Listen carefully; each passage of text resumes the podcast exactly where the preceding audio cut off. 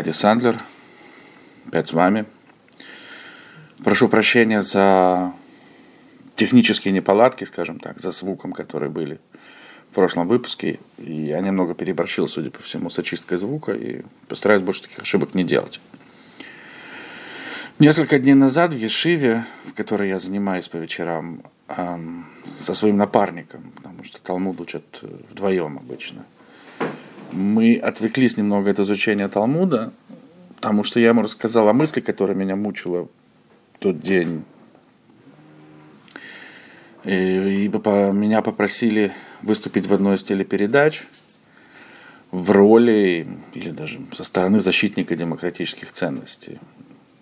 То есть само определение демократические ценности, консервативные ценности и так далее. Для меня это для меня лично это какая-то тавтология, потому что,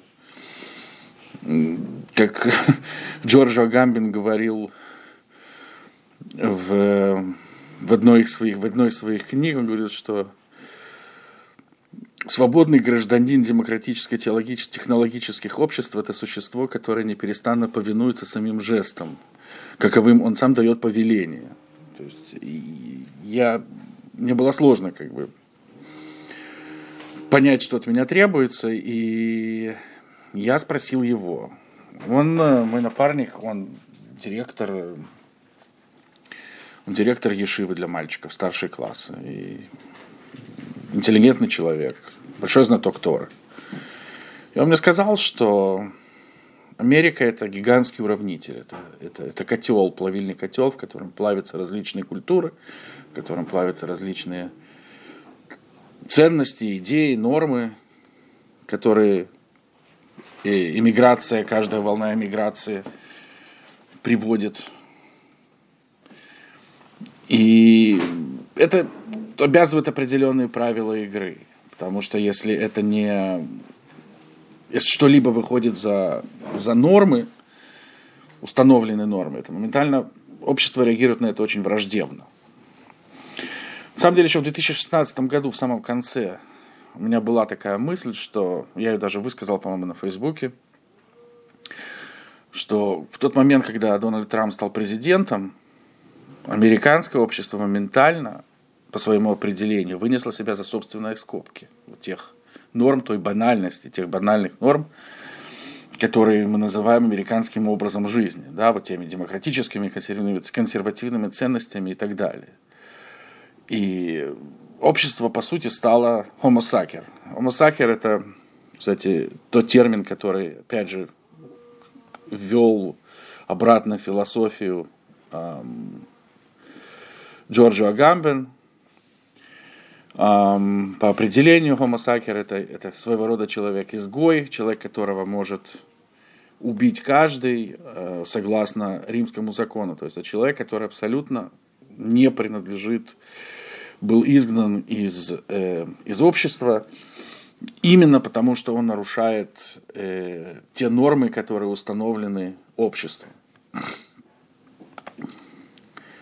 Вот. С другой стороны, и если так посмотреть сейчас, в последнее время, последнюю буквально декаду, все эти ценности трансформируются с гораздо большей скоростью, чем, чем само общество за ним поспевает.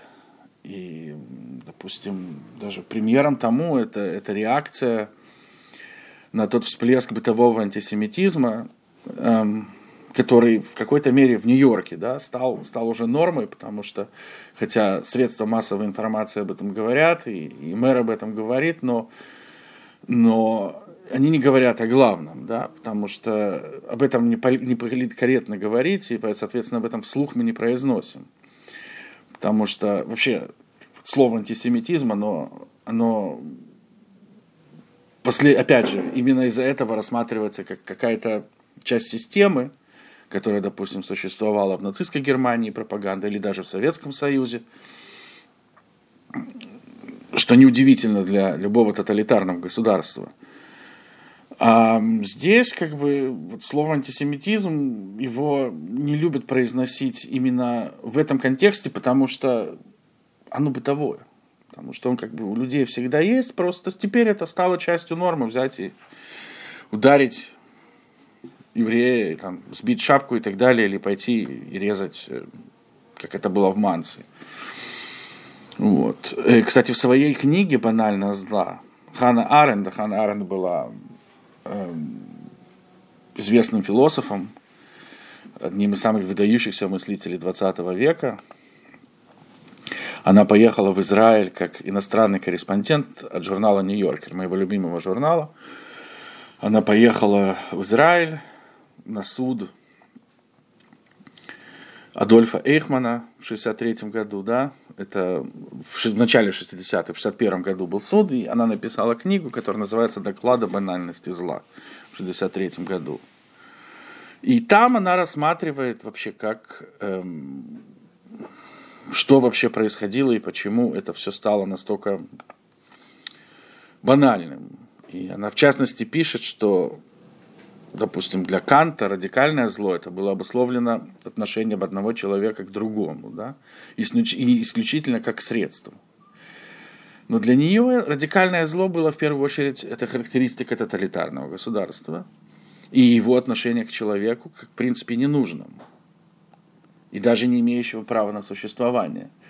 Если так посмотреть, во многих то есть часто мы видим по новостям, что даже последние новости, которые произошли в России про, про дело Осетии, да, мы посмотрим, посмотреть на эти сроки, которые впаяли по совершенно сфабрикованному делу, эм, мы видим, они ужасающие и показываем о том, что, что это, это, это, это, это становится нормальной реакцией системы.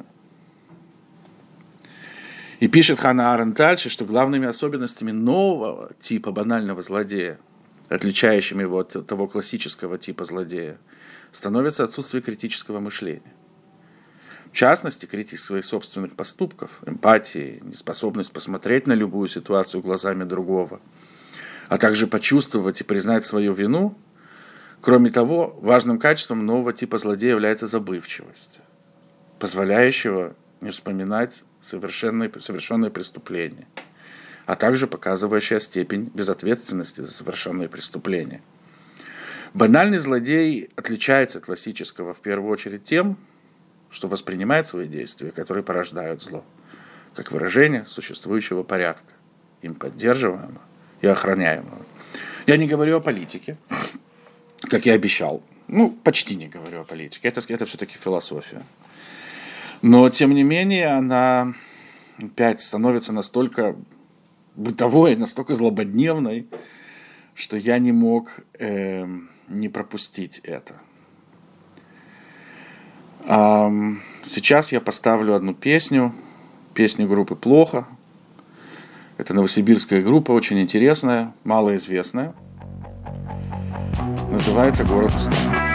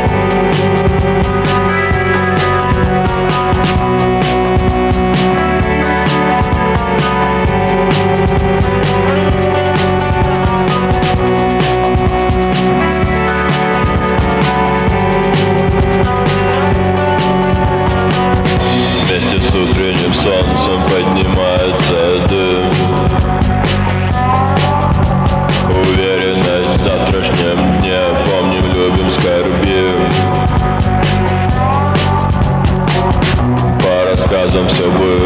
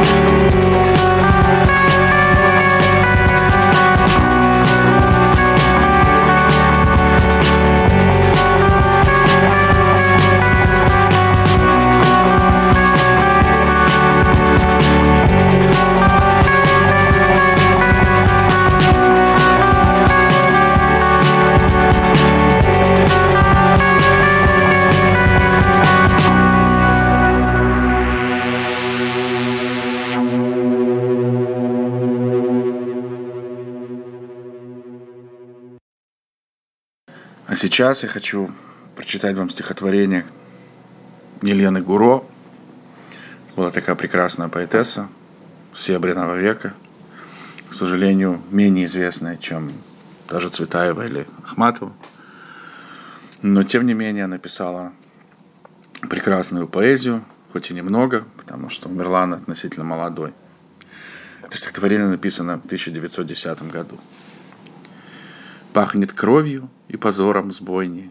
Собака бесхвостая прижала осмеянный зад к столбу. Тюрьмы, про, тюрьмы правильные и спокойны. Шляпки дамские с цветами в кружевном дымку. Взоры со струпьями, взоры безнадежные. Умоляют камни, умоляют палача. Сутолока, сутолока, трамваи, автомобили. Но не дают заглянуть в плачущие глаза. Проходят, проходят серослучайные, не меняя никогда картонный взор, и сказала грозная, и сказала тайная, чей-то час приблизился и позор. Красота, красота в вечном трепетании, творится любовью и творит из мечты, передает в каждом дыхании образ поруганной высоты. Так что встречайте каждого поэта глумлением, ударьте его бичом, чтобы он принял песнь свою, как жертвоприношение. В царстве вашей власти шел с окровавленным лицом. Чтобы в час, когда перед лающей улицей со щеки его заструилась кровь, он понял, что в мир мясников и автоматов он пришел исповедовать любовь. Чтобы, чтобы любовь свою, любовь вечную, продавал, как блудница под насмешки и плевки, а кругом бы хохотали – хохотали в упоении, облеченные правом убийства добряки. Чтобы, когда, все свершив, уже изнемогая, он падал всем насмех на колени Волопьяна, в глазах под шляпой, модной смеющейся, не моргая, отразилась все та же картонная пустота. Эм, теперь немного о другом. Все-таки я без новостей. И без новостей не могу. В Чикаго, по сообщению газеты «Чикаго Трибюн», стояли девочки, герл-скауты, продавали печенье. В Америке существует традиция, что девочки как бы тем самым делают фандрейзинг, собирают деньги на организацию свою скаутскую, продавая печенюшки. Так вот, девочки находчивые – продавали свои печенюшки рядом с диспенсарием, где продают, где продают медицинскую марихуану. Легально абсолютно. Мы видим яркий пример вот той нормы, которая становится теперь нормой, и поэтому я предлагаю около каждого диспенсария поставить по, по столу с девочками-скаутами, которые будут продавать печеньки. И напоследок песня моего друга Алекса Якубсона для поднятия настроения. А, пока кошка Джинджер спит на стуле. Немножко странного вам на этот день или на тот день, кто будет слушать, когда будете слушать этот подкаст. Всем привет. С вами был Аркадий Сандер.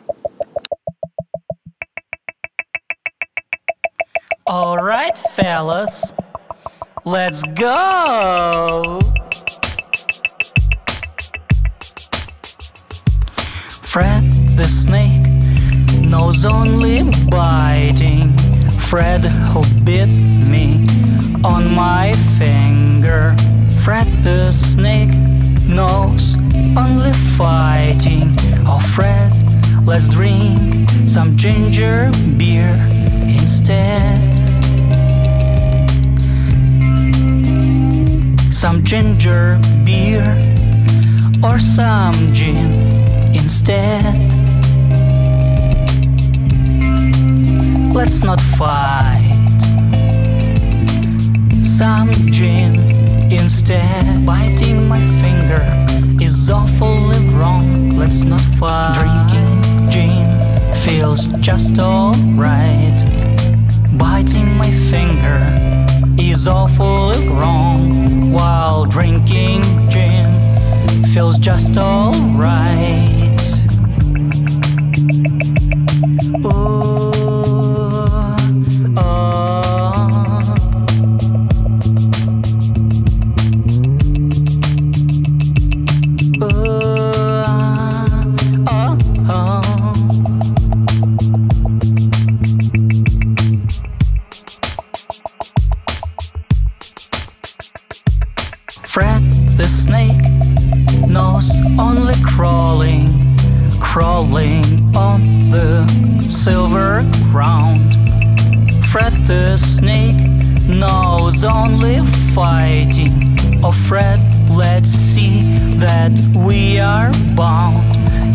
Instead.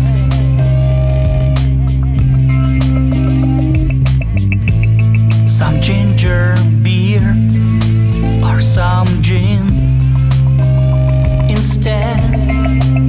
Let's not fight. Do something instead. Biting my finger is awfully wrong. Let's not fight. Drinking gin feels just alright. Biting my finger so awfully strong. Biting my finger feels just alright for you. Oh,